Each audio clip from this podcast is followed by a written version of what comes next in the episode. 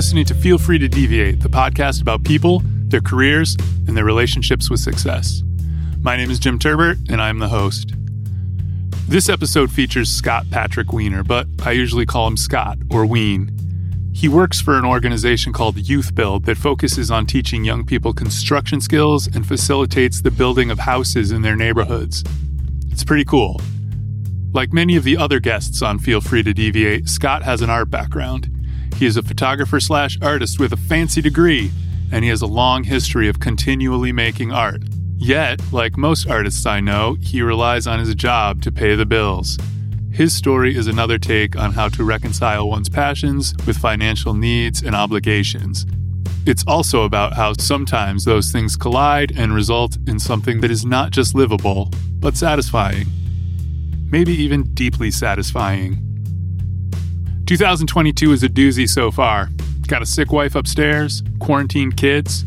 Roughly 40% of my daughter's class is positive, and I'm not referring to optimism. I keep testing negative, but I haven't tested for a few days, so I'm not really sure, but I feel like I must have it by now.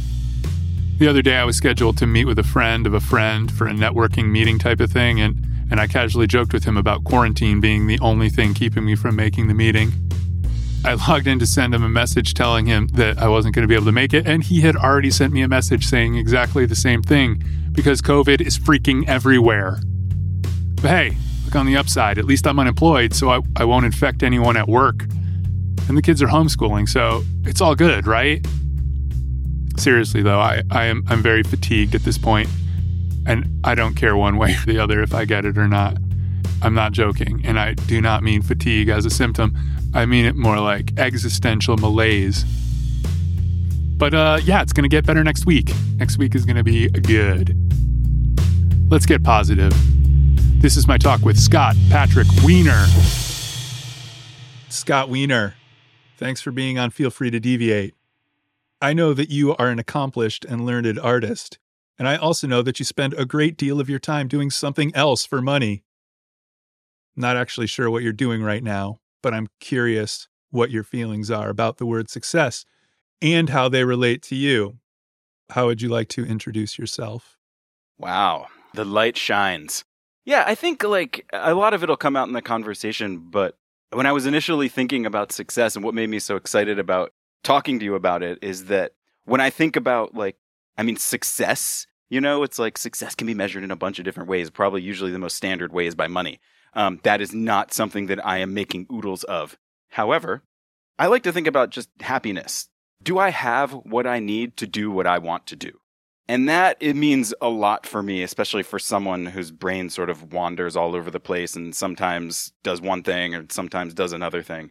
So like happiness and being able to do the things that I really want to do and also be helping people. I think that is that's like the big thing I think about all the things that I've done in my life, and the main thing that is common throughout all of it is that I always try to help people in some way. And that's how I ended up working at Youth Build, really. I mean, there's a lot more to that story, but um, I work for an organization called Youth Build USA. It's a support center for youth build sites, which are programs in urban and rural areas that serve young people ages 16 to 24 who have dropped out of high school or they have kids and they're trying to support a family and the program helps them kind of retake control of their lives through education, through job training and leadership development. And one of the things that made me really excited about it is that the job training bit, and this doesn't, it doesn't really matter if the young people go f- into this field, which is construction. All of the young people work in construction. It's part of the job training.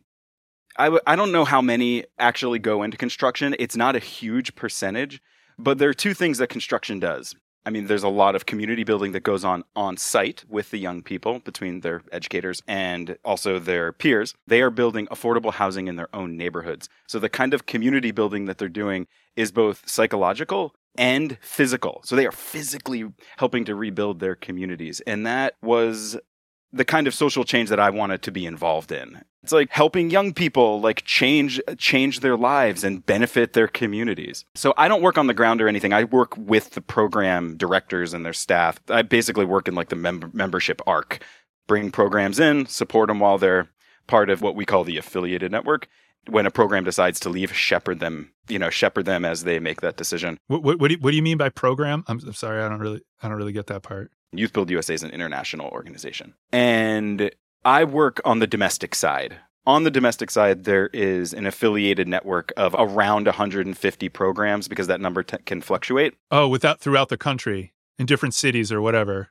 Yeah, and serve, um, and they serve they serve young people. And we use the term opportunity youth. We choose that terminology because we want to draw attention to their potential not the way that society has labeled them as, say, like disenfranchised or at risk. We look at what is possible and we refer to all young people as opportunity youth so that they're not seen through the lens of their struggle, but through the lens of their potential. Right on. Seem to have that pitch down because I, I would imagine that a lot of people are like, so what is this place? Because I knew that it was something like that, but I, I don't think I ever heard the, the whole explanation before. Right around the time that I started, they established a communications team, and that communications team has done a really good job over the past few years of getting us to really understand the messaging. In America, a lot of youth build programs are supported by the Department of Labor. I forget the year, but the Youth Build Department of Labor grant came about in the Bush 2 era. It has seen, except for the uh, in 2009, it has seen increases to its appropriation every year. So it is one of those places where the two sides of the American body politic can actually agree on something. So it continues to get funded and, you know, programs apply every year and some, you know, a bunch of programs in the United States get, depending on how they're applying, it's either one to one and a half million dollars um, to support a youth build program for three years. There's programs who have had the grant multiple times. That doesn't seem like a lot. It's for three years. So what it does is it supports active programming for two years and a follow up year. No, that's what I mean. Though. I mean, like like that amount of money seems rather low for what you're doing.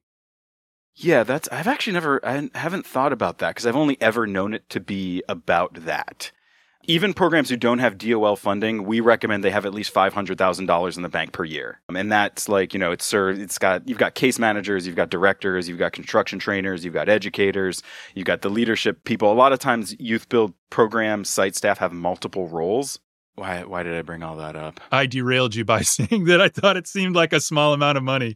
right. Yeah, yeah, cuz another one of the other things that it supports is stipends. Like y- youth build participants actually get paid to be there which is great. And they get fed at least, I think they get fed one meal a day. And then they have other kinds of service projects that help feed them and other program participants and even members of the community meals. Like there's a lot of youth build programs who also do outreach to the homeless population and do a lot of service to the community that way by uh, helping to feed homeless people and also like homeless young people. And in fact, a lot of homeless young people go to youth build programs. And there are youth build programs that have like dorms. There's a, like a couple of them. One of them is in California. I believe it's in Salinas. It's a it's a good place if the young people are willing to make the commitment. There is like you know a kind of a selection and a recruitment process. I've seen nothing but good things come out of it. It sounds like a pretty great job to have. It's administration, make no mistake about it. But still, whatever you're involved, you're involved with an organization that's at least attempting to do something good. And it sounds like you're doing more than attempt it. At the very least, you're teaching kids how to fix things in their own houses in the future. You know, like that, that is a priceless skill. As someone who owns a house, I can tell you that it is very good to know how to use tools. Yep, I learned something new about fixing the house every day. Every single day. I mean, I've known you since what the late '90s. Jeez. Yeah, it would have been 19. I can locate it. Fall 1998. So check it out. Right, I'll paint you a picture. Jim walks through the door of Virginia Behan's photo class. Late. No, was I late? you were late, and you said, and it was said it was some kind of car trouble, and you said, "I'm sorry, I'm late. I had like I had this car trouble. I'm not trying to make excuses. I really wanted to be here, and I'm not trying to be a sycophant, I'm glad to be here and I'm sorry I'm late. And Virginia said something like, You look like you listen to Tom Waits. I don't remember that. And I laughed. And then I didn't meet you until you introduced yourself to me in the dark room, which was totally caught me by surprise. I remember like a young, attitude ridden, angsty Scott Wiener was like, Who is this guy? Who does he think he is introducing himself to me and being nice? I'm a nice guy. What can I say? One of my er, i mean i remember going into class and seeing you guys and i was like who are these guys because you, you were you were hanging out with eric a lot at the time but one of my earliest memories not my earliest but one of my earliest memories of you we were in the dark room you were probably sleeving negatives or something. And I was asking you why you had a pager. I was like, so why do you have a pager? And you just looked at me and said, bitches. bitches. Dude, I remember that now. Um, I am a little embarrassed, but I also know who I was at that time, and that response makes perfect sense. If you don't want me to, I won't include that. I mean, you have to include, if you do, you got to include an explanation. I listen to hip hop and I make jokes, and I thought those two things would go really well together in that moment. For the listening audience, I have since grown up. I, when people ask me why I have a cell phone, I do not use that term, nor do I refer to all of the women who call me.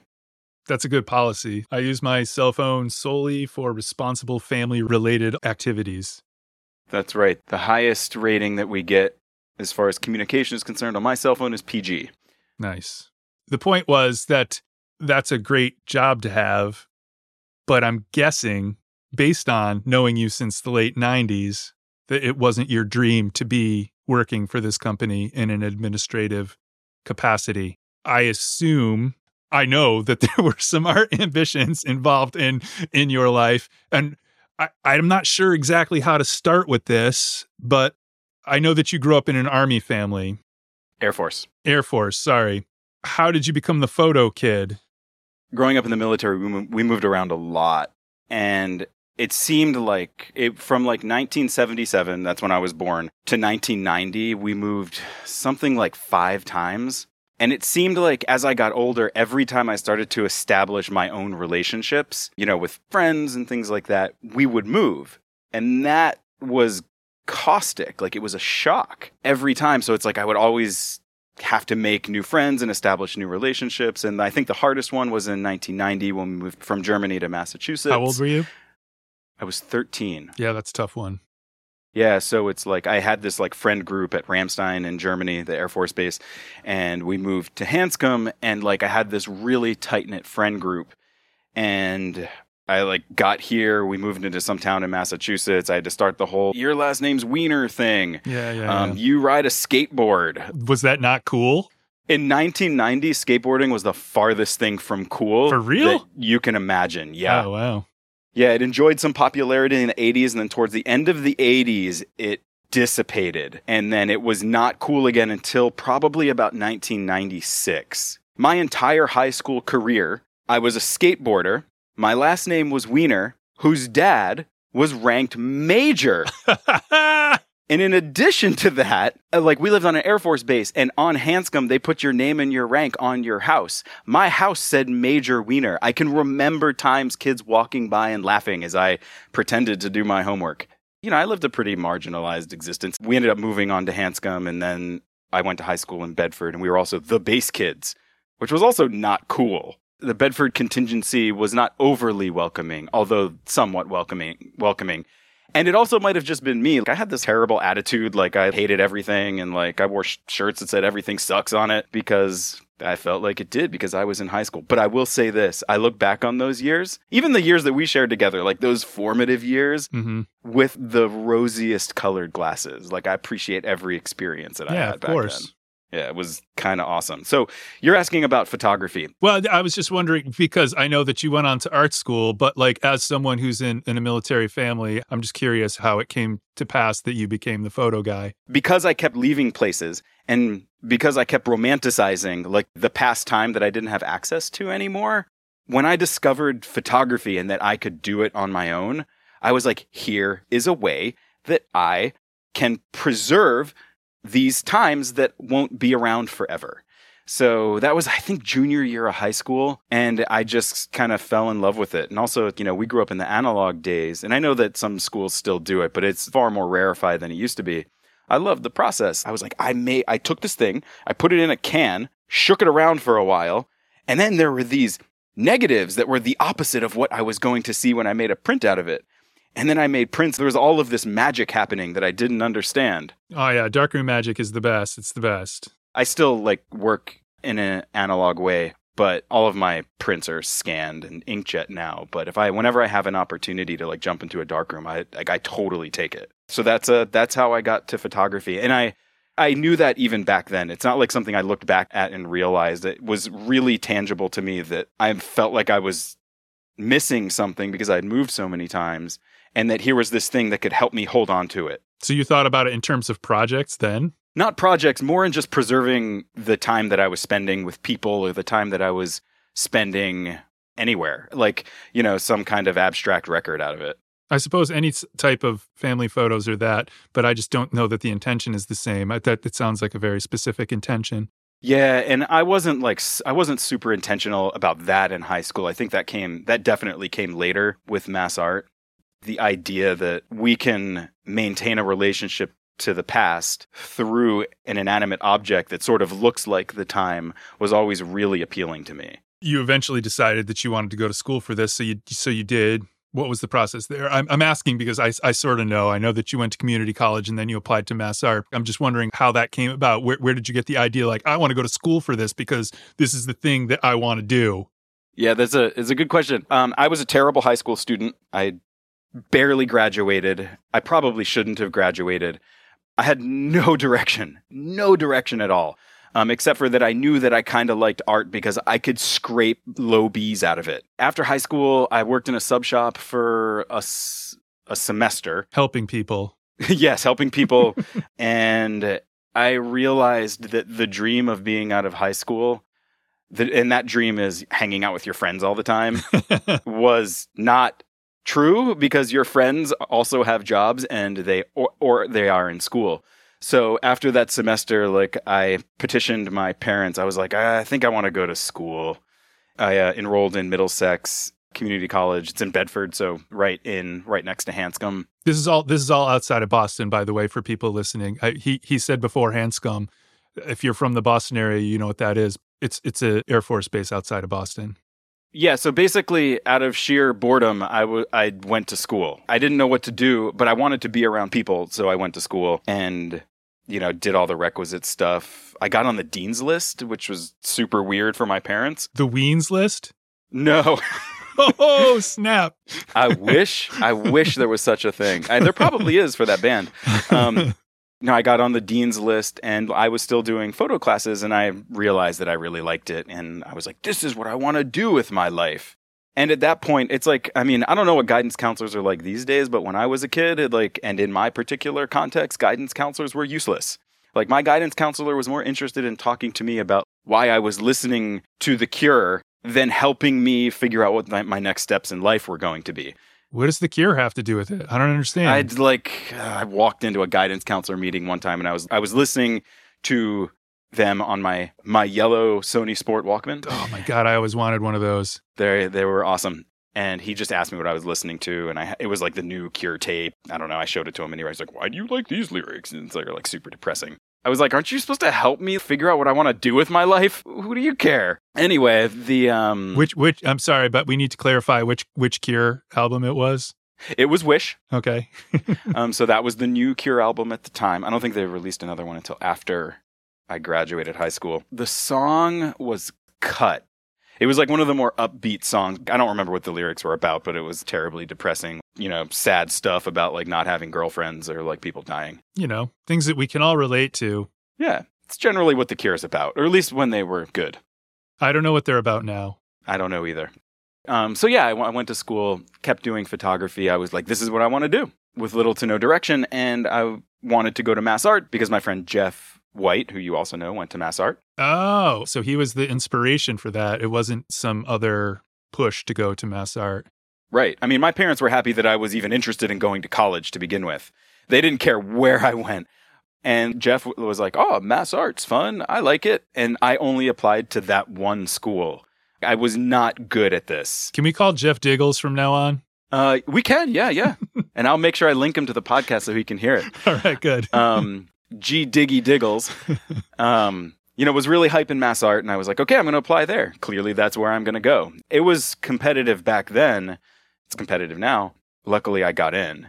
That's how I got there, and then I just kind of followed that. You know, learned how to make pictures using other mediums, got better at printing, learned how to put projects together, to kind of thematize things, learned a lot about history. Special shout out to Joanne Lukic. It was awesome. I had a great time. I think my favorite thing about my time there was the people that I spent the time there with. Well, I mean, you said you wanted to hang out with all your friends, so you just got some new friends and started hanging out with them and hanging out with the old ones. I mean, like I, I mean, I know Diggles now. I'm assuming he does not want to be called Diggles. I don't even know that he cares. I still talk to Jeff to this day. He's in Arlington. He's got twins. He's like in the thick of the struggle. But yeah, you know, he makes it work so that was it. And then I was like, you know, I got out of school. I got some job at a design studio.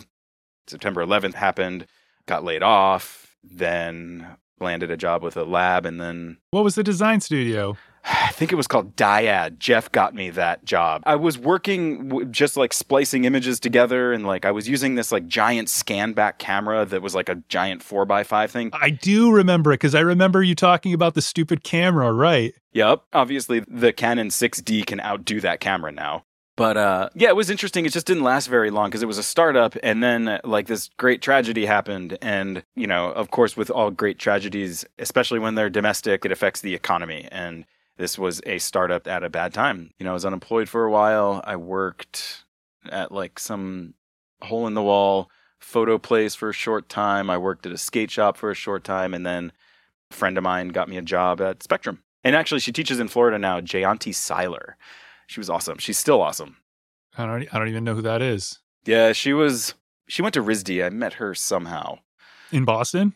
Yeah, I think I was in some like show at the Copley Society, and I like. Oh, she was a part of that scene. Okay. She wasn't though. Like her friend was, but then she introduced me to Jayanti, and I forget what her friend's name was, but she was also very cool. But after undergrad, the art school.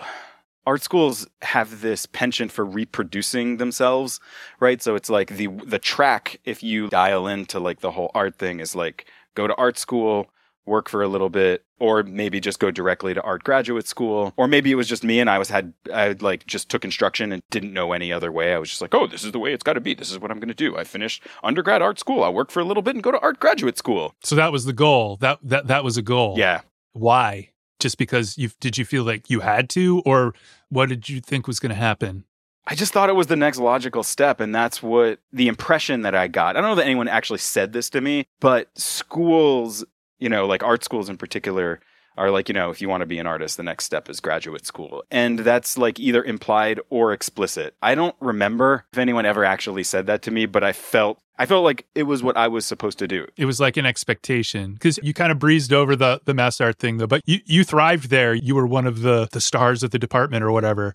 Maybe you felt that, or maybe there was actual pressure. I don't know. But I mean, it could have also just been ego. It could have been, I mean, it could have been anything. I'm just, I was just curious if you were aware of of did you have a trajectory in mind when you decided to go to grad school? Because it's not a it's no joke deciding to do that. It's a significant cost in many ways. Yeah for sure. Yeah so let's let's dial back into like the mass art day so i was i was aware that teachers thought that i had some kind of talent and they were very encouraging. And that was cool. I felt like that encouragement there was different levels of that encouragement coming from different places depending on what kind of work I was making.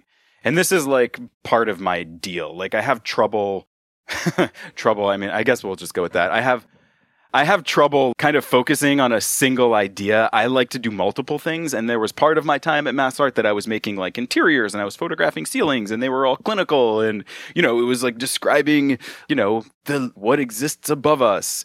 And that there was a certain contingency in the department that was super excited about that. And then I think in the second half of junior year, I was like, you know, I just want to make, I want to try making pictures of people. Someone, someone at some point said I wasn't good at it. And I was like, no, I could be if I wanted to. So I like tried that out and I did that for like a year and a half. And I really, I really enjoyed that. All this to say is that the champions in the department did shift, you know, from one, you know, the, you know, the landscapers to the portraiters. I think that I was encouraged to do it. And then I sort of imposed, I imposed that demand on myself. To be honest, dude, I had no idea like what it meant to be an artist. When I got to graduate school and learned what it meant to be an artist, going out, like talking to people, like trying to get as many shows as you can, like all that stuff, like I was like, oh, this is what this is? All right. I want to talk about that afterwards, but you describe yourself as having lack of focus. And I understand why you say that because sometimes you're hard to reel in, you're a little scatterbrained. But Wrangle is the word you used. Sorry, wrangle. Wrangle. Reel you in like a catfish. but any success that you have or have had in your life, I think comes from your ability to focus. Now, maybe you have to try extra hard to focus. But when you think about what you were saying before, someone someone saying that the picture wasn't good or whatever, the work wasn't good, and then you're like, "Well, I can make it good." That's what I'm talking about right there. That focus. There are people who, whether they're musicians or artists, or I would imagine writers as well, they just want they just want to do it and they want it to work succeed whatever they want it to they want it to work and they want it to be good and they want it to be re- well received because you know if you didn't care what other people thought then you would never show anybody your your work and i can say this you you're talking about the ceilings thing. I was away when you were doing that. And I remember you you sent me a package of stuff you were working and I was like, what the hell is this? And then when we got back, we did that show together and they were awesome. They looked they were amazing. The type of artist that you are, I feel, is that you find something that you like, whether it's an influence or a style or an idea, and then you grab it. And at first, maybe it's not that good, but you don't let go. I am persistent if nothing else. exactly. That's what I mean. So, like, you know, when you start doing the ceilings, I can understand why people might be like, why the hell are you taking pictures of ceilings? But that show that we did, it was my first show. I don't know if it was your first show. Probably, probably. Anyway, it was really good. The the the the way you decided to show them, the format, everything about it, the the way the colors were arranged, the abstract nature of it all. But then you started doing I don't know if you jumped right to the black and white stuff, but later on at Mass Art, you were doing something completely different. And again, maybe it, maybe it's because you were working as a TA in Nick's class or whatever, but you started doing all these these sensitive portrait things, and you know, eh, maybe it was okay, maybe it was good, but then they got really good. You're saying that you think focus is a problem, but I I don't see it as a problem. I see it as you seeing it as a problem and trying to fix it. Yeah, I think that that's fair. I think later on, I'd say after 2010, I was able to realize that I can make different kinds of work and structure them thematically and then they can all kind of like different projects or different series can fit together so long as they exist under the same theme and it kind of gave me permission to do a bunch of different stuff like there's this um this landscape acquisition project that I was doing for a little bit um, it was all about drone technology and and and aerial surveillance and things like that. And I had there's like all of these different kinds of ways that I was looking at that, but they all had their own little series to to be a part of. And when they kind of came together, there was like a series of digital images that I pulled off the off the internet and badly erased the drone out of. And then there was these video exports that were aerial surveillance shots that I rephotographed in with 3200 speed black and white and printed them so they look like actual surveillance pictures, but they were pulled from videos. trying to think, there were these like plastic drones that like I photographed on sky colored background. And there's videos that go along with it. There's a picture of my dad in there somewhere because he was an air weapons controller. But when they, at least in my mind, when they came together, they kind of serviced a larger theme. I mean, we're skipping a lot and we can always come back, but that kind of brings us to what I'm doing now. Because no matter what, like, I try to figure out a way that I can continue making artwork, even though, like, I work at an organization that it's, and I serve in an, in an administrative capacity. I still try to find ways to keep making stuff. And now, when the pandemic started, actually, no, this started way before that, like two years before when I first started working at Youth Build. I stumbled into all of my old pictures. I'm talking like going back to the first rolls I exposed in high school. And I started scanning them. And I started looking at them again and thinking about the human relationship to time uh, through photography. And I've been building this archive over, I mean, at least since 2018. There's also new pictures that I'm integrating into it. I'm collaborating with a writer named Teresa Fazio, she is a known writer who writes about gender in the military. It's what she's known for. We met skateboarding.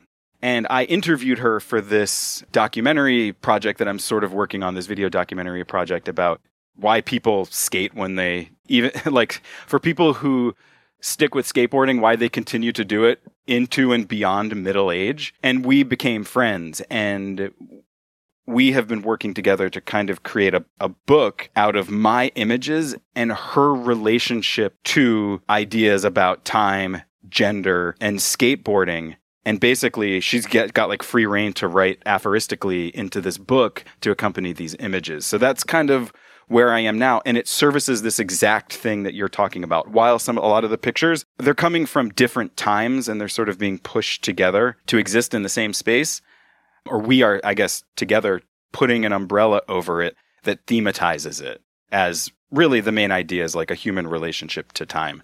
And what's really exciting to me and why I wanted to work with her is that it's me taking pictures and especially the stuff with skateboarding in it is a lot of guys. And she is super excited about writing her experience into that. She has a completely different relationship to skateboarding um, than I do right? It is not male centric. And what's exciting to her is to be able to bring her perspective to something that even to this day, while it's better than it was 20 years ago, is still f- a fair, fairly male centric activity. All right, that's cool. It sounds like sounds like a pretty solid project.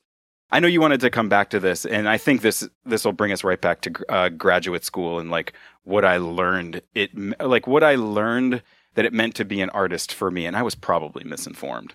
I want to go back to the drone project for for one second and then we can ease into this being a real artist thing, whatever being a real artist thing is.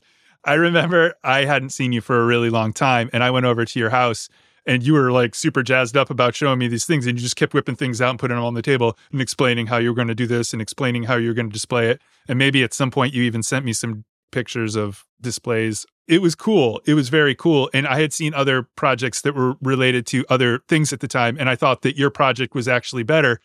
Yet these other plate things were in museums or in, in magazines and stuff. And I'm just wondering, as someone who is very educated and you did the stuff you're supposed to do, how does that make you feel? Is I'm not asking you to say, I'm super sad because I'm not a famous artist, but I'm just wondering, you make this great project is not getting any recognition for it okay? Does that make you feel unsuccessful? Does that make you feel successful? The project was great.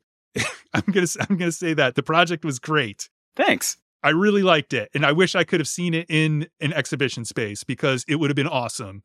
But what were your expectations? What are your expectations? So back then, the expectation was to show it. I think at some point I harbored these delusions that you know, showing at MoMA would be like the top of the egg pile or something like that. That would be pretty awesome. Yeah, that would be the thing. That would be the measure of success. But looking back on it now, I was able to show the work. I was happy about where I showed it. I came to realize at some point that there's a lot of people out there in the world trying to be artists. There really are. There's a lot of competition around it. Mm-hmm. And the thing that I enjoyed the least about being an artist was going out and networking to make the exhibitions happen. I did not enjoy that at all. I did it. I was successful to some degree or another in terms of if we measure success as exhibiting semi frequently, but I did not. I'm going to say this one way and then I'm probably going to revise because the way that it exists in my head is like this. Being an artist required me to go out and talk to a bunch of people who I didn't really care about talking to and to sell myself to them. And I didn't want to do that either. Like I wasn't comfortable like marketing myself in that way. And I didn't want to pander to people whose opinions I didn't care about. And even though I did it for a long time because that was an expectation of being an artist in the world, I came to this realization I was like, I'm just not going to do this anymore. Like, I don't want to do it. I really like making art. Do I need to be showing it at the hot gallery or the museum to be an artist? And the answer where I settled was no. In, I still enjoy making artwork. I still enjoy thinking about it. I still enjoy talking about it. I feel a bit freer to make whatever I want. That's really good. Yeah, I like impose this on myself though. It's like I thought in my in my brain I was like, I have to make a certain kind of work to be successful as a contemporary artist. And it was like steeped in the academy and it was theoretically driven. It was aesthetically driven. It had all of these references and citations and footnotes. And at one point I just realized that like that wasn't really what I wanted to do. I just wanted to make work that I don't know, was meaningful to me and is potentially meaningful for other people without the burden of all of the academic stuff. I really like watching movies that make me, you know, produce tinglies in me. I like feelings. I want to make artwork that produces tinglies and feelings and butterflies and things like that. And that's what I've been doing probably since I left teaching.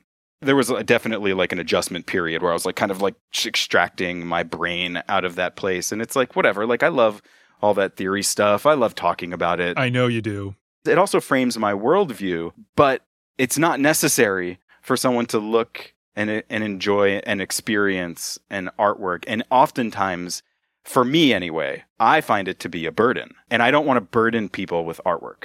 I really like to hear you say that. That's so nice. That's so nice. I know. Plus, I have a kid, so I get to photograph her. And that's like that's like full circle, man. I was photographing those kids back at uh, Mass Art in my neighborhood. Remember? I do. I do. It was great.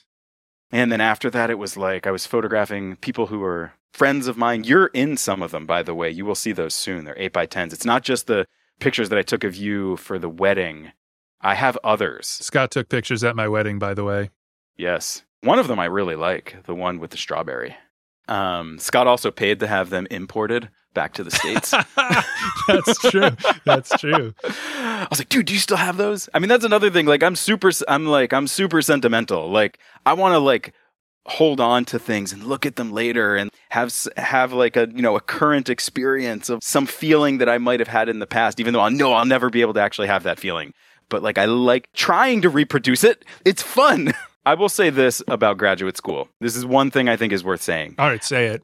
I would never take the experience back. It was super fun. I learned a lot. That was awesome. And then like you know I went you know and taught for a long time and I went out and did the, you know, the kind of like working artist thing where it's like, you know, you're trying to get shows and all that stuff. And it was parts of it were great, but I loved, I did enjoy graduate school. I do not enjoy the bill that I will be paying for for the rest of my life. I did not do this intelligently.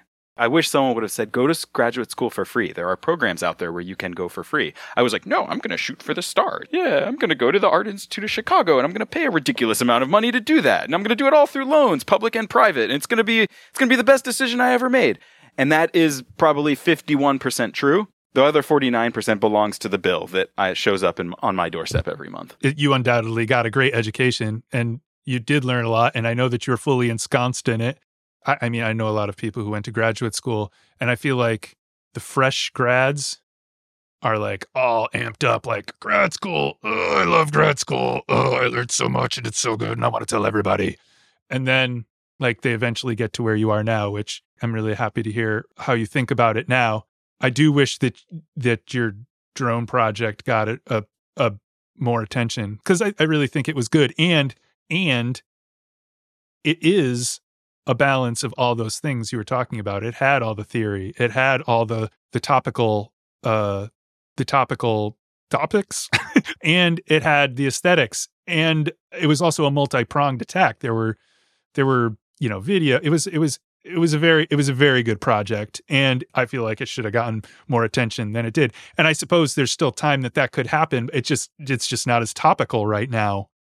Yeah at one point somebody there was an god i feel so bad because um shoot maybe at some point i'll go up and grab it but uh somebody wrote about the work in a book about drone art. Where did they see it? How did how did they how did they see it? Did you send it to them like how did it no, the it was a it, it was a cold contact. Thomas Stubblefield is the guy's name. He teaches at UMass Dartmouth. He's a I know someone who teaches at UMass Dartmouth, Sarah Malakoff. Maybe maybe I'll have her on the show sometime. Would you say what's her name? Sarah Malakoff. Oh, she's awesome. Her work is so good. I know. I'm a huge fan. I did not know she taught there. That is cool. She does. UMass, yeah. No, oh, UMass Dartmouth. Is it? Yeah. Yeah, UMass Dartmouth. Yeah, that, I think that's where she teaches so cool. So he reached out to me cold and asked me about this work and if I'd be interested in including it in this book he was writing about drone art. The subtitle is the Everywhere War as Medium. So that was the um, the last place that I showed the work. I was really happy about that. And the reason why is like first of all, his writing about it was really good. And second of all, having it published in a book makes it permanent in a way that sometimes exhibitions aren't. I was so delighted that he even asked and I was like I'm happy to provide whatever you need. I'm really excited to do this. I didn't like I didn't ask for any licensing fees or anything like that. I was like I don't care. Like I just I'm really excited to be included in this book. And of course, you know, he writes about Trevor Paglen in the book as well, which is super cool company. I love Trevor Trevor Paglen's work. I showed with him in New York in a group show at one point. That was that was cool. If someone becomes interested in, in it again, I would show it again. But I'm I'm in a different I'm in a different place right now. This goes all the way back to like military stuff, right? I mean, the drone stuff is super connected to the military, but the work that I'm making now is it's about, you know, I said it before, but it's worth mentioning again. It's about how humans relate to time through photography. And that's a portrait project to me. I'm super psyched to be back looking at people again. And I'm like, I'm using the four by five again. I use digital, I use the digital camera as well. I'm really happy making that work because I think behind all of my work is memory and photography.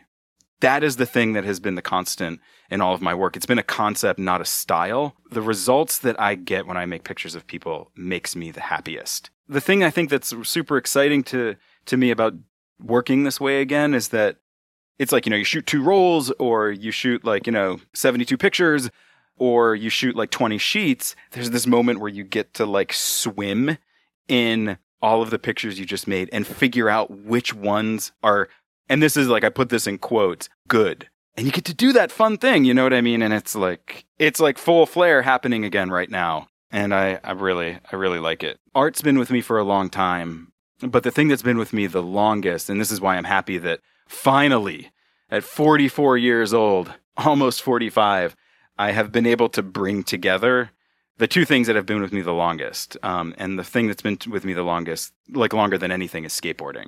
I mean, skateboarding is important for like a million different reasons. But for me, being a short kid whose last name was Wiener, who was doing a thing that nobody was doing and people kind of scoffed at back in the early 90s, it gave me a home. That activity gave me a place to belong. Additionally, the added bonus of that is the sort of the struggle between going to do a trick and trying to land that trick and ride away there's always this looming possibility of falling and hurting yourself really badly. The danger is part of what I love about it. Yeah, but you're old now, dude. No, I know. Just just for the record, I'd like to interject. I have a couple fr- a couple old guy friends like my age, your age that are skating and regularly post skating things on the internet. None of you are posting just I'm skating. You're like on ramps in bowls. I look at that and I'm like, "Holy crap at the very least, he's going to fall and break his tailbone. Worst case scenario, he breaks both arms or two wrists or something. It scares the crap out of me. Yes, I, I, understand. For people who have been doing it for a really long time, we are confident in our abilities until our abilities tell us we shouldn't be confident in that anymore. I mean, I'm a pretty active person, and I only say this to kind of contextualize. My most recent injury was quadricep tendonitis in both knees. Oh, in the knees. So I've been in physical therapy for that and I haven't been able to skate. I haven't skated since the beginning of November because I want them to get better. Yeah. That's a tough one. Even though my knees hate me, I'm not done with them yet. Yeah, so skateboarding obviously doesn't look like it did when I was like 360 flipping, you know, six sets in Burlington, Massachusetts, or Bo- or Boston, or doing uh, 180 back foot flips off the second stair of Copley Fountain. I had to shout out Boston a little bit. So anyway, it's like I mean, there's this thing that for people who stick with skating, they keep doing it for a really long time and I don't know I don't know I don't know what it is there's some kind of satisfaction in it that I don't get from anything else and to bring this all the way full circle finally after all these years it's a part of both my activity life um, I do it with my friends I do it with my daughter um, I have a three foot by 12 foot wide mini ramp in my backyard. Finally, childhood dream come true. I made it happen. Do you know how I made it happen? You built it? Yes, but how did I afford it? uh, by working at Youth USA or whatever the hell it's called? No. I mean, maybe indirectly, but I sold like 60 records. And that got me to like the 30, I think it was like $3,200 I needed. Okay. To put this thing in my backyard because when I, I had to do like this long lobbying campaign to get it with Alicia. She was like, she was super reticent about it in the beginning. And I was like, no, come on, we. I really need to do this. It's like I've, I always wanted to have a uh, like a, a half pipe in my backyard, and like here's an opportunity to do it. And she finally was like, fine, okay, it's not going to be here forever. Like you said that, that's good. It's wood. It's not. It's just not going to last forever. Well, it will be there forever if you take care of it. Maybe it's at least going to be there for like you know three to five years if I take care of it. Her other condition was you can't pay for it using our money. So I went through my records and pulled out probably like the not all of the most valuable records, but most of them and just sold them. Like what? What were the most valuable records? One of the most valuable records I have is the Robert Ludwig cut of um, Led Zeppelin 2. And you sold it? No, I did not sell that one. No, like that one, I don't. An old friend of mine gave that to me. She found it at a yard sale for a dollar. I didn't know you were a Zeppelin guy. I'm like in and out with Zeppelin. There are like certain songs and albums that I like, but I'm not like obsessed with them. I have like a small collection of Led Zeppelin, which is just single copies of it Led Zepp 1 through 4 and Presence. And the reason why Presence is in there is because that was the album that got me into them. I refused to listen to them in high school and th- even beyond that because Led Zeppelin was so strongly associated with all the football players who used to pick on me that I couldn't listen to it. Yeah. No, well, I'm glad that you got over it because it is associated with that. And I understand wanting to remove yourself from that situation, but they are, they're a pretty great band. I had to get over all the hate in my heart. Oh, I had these like Mobile Fidelity Sound Lab Pixies records that were actually duplicates. That label MoFi, like as soon as those things go out of print, they're super expensive. What, are, what are, are they? It's an all analog audiophile, whatever that means, pressing of all of the Pixies records, like Surfer Rosa, Doolittle, Bossa Nova, Trompe le Monde. And I sold them all. Not a single one sold for under a hundred. And I think the most expensive one I sold for 250 and that was Doolittle because Doolittle is like Yeah, that's the one. That's the most popular one. it's not just i mean for me it's like that's the album that i came to the pixies with so that album will never be outdone by any pixies record for this listener although i appreciate and love all of their music Yeah, sure. I mean, everyone's got their favorite. all of the stuff that they did in the first iteration of the pixies i haven't listened to a lot of what they've done lately I've listened to a couple. It's fine. You can, it's, it's, it's fine. I'm sure uh, you know it's, it's cool i'm glad that those i'm glad that they're still around making music like i appreciate that Me too. you know what i mean it doesn't matter like if i like it or not they're still out there doing it and that's awesome what else do we do you want to hear more expensive records I just want to. I just want to know what you sold to get the ramp. uh, there was this acoustic hits record that the Cranberries put out a few years ago. S- like a few years ago. I'm talking like maybe 2017 or something. Isn't she? Isn't she dead? She did die. Um, and sh- so that record has never seen a repress and it came out and I was like, "Oh, that's a good way to get like the Cranberry songs that I like in one place because all the other the records that I grew up on like, you know, the the black cover and the white cover um I, I don't know because I'm not a Cranberries fan, but that's okay. Okay, so that's the two the two albums are everyone else is doing it, so why can't we? And no need to argue. So those two hadn't seen represses yet. So I was like, oh, this is a way that I can have you know my some cranberries on vinyl, and that was fine. That record I sold for two hundred and fifty dollars Jesus Christ, last year. Cranberries. Yes, that Not was Led Zeppelin. four four years after it was produced. Maybe, maybe it was 2018. Maybe it was three years, three or four years after it was produced. So, yeah, it's crazy. Can can I can I just say that when I when I think of the Cranberries, all I think of is silly teenage boys saying, "Do you have to smell my finger?" so that is awesome. Now I will think about that going forward. But what I used to think about when I heard the Cranberries was one of my first girlfriends in high school. We made out to that first record. What did I say it was called? Um, everyone else is doing it. Why can't we?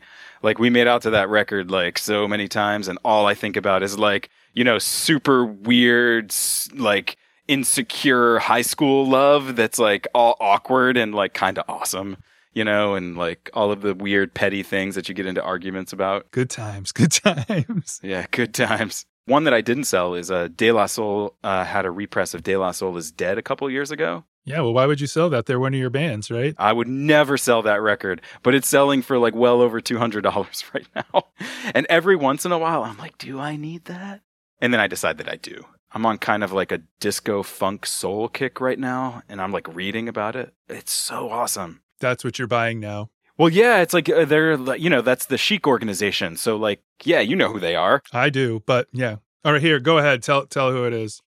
Yeah, it's uh, so they they are two musicians who produced an exorbitant amount of hit soul and funk records in the 70s and 80s. It's safe to say that everyone knows who Chic is through their song through songs like Good Times and Le Freak, but they were producing all kinds of soul and funk acts throughout those eras.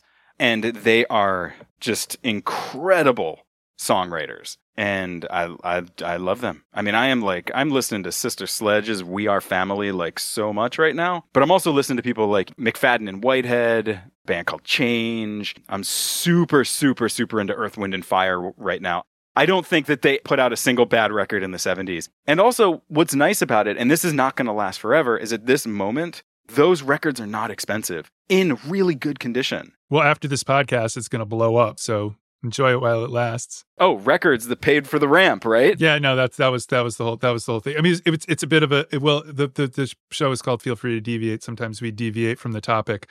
Before we were talking about projects and stuff, we were talking about grad school and what it meant to be an artist. But like you, you just spent, I don't know, 20, 25 minutes talking about all your projects, how you're thinking about your projects, what you're doing with your projects. And, you know, it sounds like that you are a successful artist, successful in that you have actually become an artist. You think about things in the way artists think about things. You do things in the way that artists do things. Are you making any money? No, not as an artist.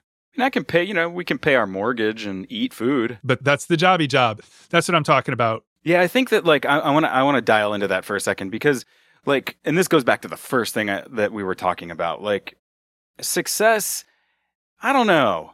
Like I don't th- I think about it again, it's like in terms of like do I have what I need to do what I want to do, right? Yes, I can we are able to pay our mortgage. Yeah, there's food on the table. Yes, I get to hang out with my family. Yes, I get to hang out with my friends. Yes, I get to make artwork. Yes, I get to um design skateboards with your kid yeah, I get to like, you know, do grip tape jobs with my kid and like, and I know this is where the money comes from, but like I get to work for an organization that is doing good things in the world. Um, it's creating social change in the immediate term. Whereas with teaching, it's like, you know, I like, don't get me wrong. Like I enjoyed my time teaching, but teaching and social change is a long game in my experience. It's like, the, like social change happens, but it happens progressively and it happens over time for many years when the students, you know, leave your classroom. And that's even that's if you have an effect. There was a lot of reasons that motivated my move from teaching to to working in the nonprofit field, but one of the biggest ones was the world is kind of a shitty place and people suffer in that world. I want to do something and support work that is going to see social change in the more immediate term. And that happens. I work with, you know, over 150 youth build programs that are changing young people's lives every year.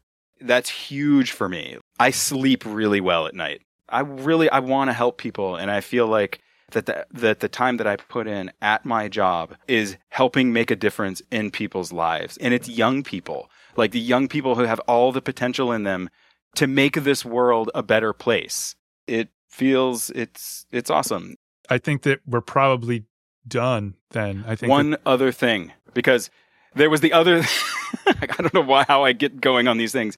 But the other thing that like, you know, kind of keeps me keeps me happy and, you know, feeling productive and able to do the things that I want to do is like taking the knowledge that I've learned um, and gained from working at Youth Build and applying that to kind of a small scale um, small scale nonprofit service in my community. I live in Billerica, Massachusetts.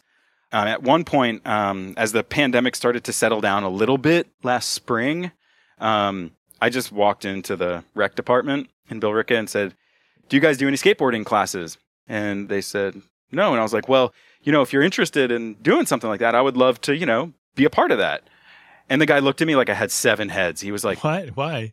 He said, "No one has ever walked through this door with anything other than a complaint." Oh, oh yeah, I can imagine. I taught a class um, once a what was a they were just test driving it once a month last summer, and then I teamed up with a friend of mine and we partnered up and did another once a week version for six weeks in the fall. Both times the classes were filled. Both times we had more girls than we did guys. Yeah, man, that's awesome. And it was awesome. Like Lex got to be a TA for a couple of the classes because she had already done the first one. It's like now finally after like, you know, these two things have like kind of been with me throughout my life. You know, it's like they're but like I'm very happy with the way that I'm doing them. You know, happy with the way that I'm making artwork. I'm happy with the way that I'm skateboarding and being able to serve my community and also be able to serve the national community with Youth Build. And I think success, maybe, but I think more through my work, I am able to have the resources to do the things that I want to do, both professionally and personally. And that that makes that makes me happy. Sounds fulfilling. Yeah, that's that's the deal. You know, I just want to just want to be able to do the stuff that I need that I need to. And I'm never going to be a millionaire, but I have what I need. And and also what comes with that is thankfully like the org that I work for has really really really really awesome health insurance. That's very helpful. Yeah, it helps me to continue to do one of the main things that I want to keep doing, which is um, skateboard. Sorry, doctor, how do I get new hands? okay, I, am just going to say goodbye. Thank you very much for being on. I, it sounds sounds to me like you you got a pretty good thing going on, and I think that people who listen to this will benefit from hearing it most of the people that I talked to thus far have been arts people, and everyone's got a different story. Everyone's got a different way to look at art, create art, live with art, and make their living. And I, I, I think that the way you're going about doing it is pretty good, and it sounds like you got a good thing going on. I hope it continues. Thanks, man. I appreciate it. It has been awesome. Yeah, I have to go to sleep. Oh, oh yeah, it's got to be late for you now. It's like eleven, right? It is eleven. Good night, sweet prince. Good night. I'll talk to you soon, man. talk to you later. Bye. That was Scott. I've always marveled at his energy. If only we could tap into it somehow. I guess I said this in the episode, but I admire the way he digs in and keeps trying over and over again until it is awesome, and he never seems to get tired. I've seen it happen over and over again. You should check out the results for yourself at scottpatrickwiener.com and check him out on Instagram at spwiener underscore studio. Links are in the show notes. If you want to know more about Youth Build, feel free to visit youthbuild.org for the lowdown. Thanks for being on the show, Scott. I know that you're disappointed that I cut out all the talk about Ahsoka Tano, but that's just how it goes sometimes. Check me out on Instagram at Feel Free to Deviate or go to feelfreetodeviate.com for the full experience. It would be cool if you could like and follow my stuff on Insta and maybe tell a friend or 12. There's also a donation page on the website if you're feeling generous. The next episode coming up in two weeks might be Jason, or Kay, or Katrine, or Katya. Maybe someone else. Sometimes surprises are good. At any rate, you will be just as surprised as me. Thanks for your time. I appreciate every second of it. Until next time, steer clear of catastrophes and I'll talk to you soon.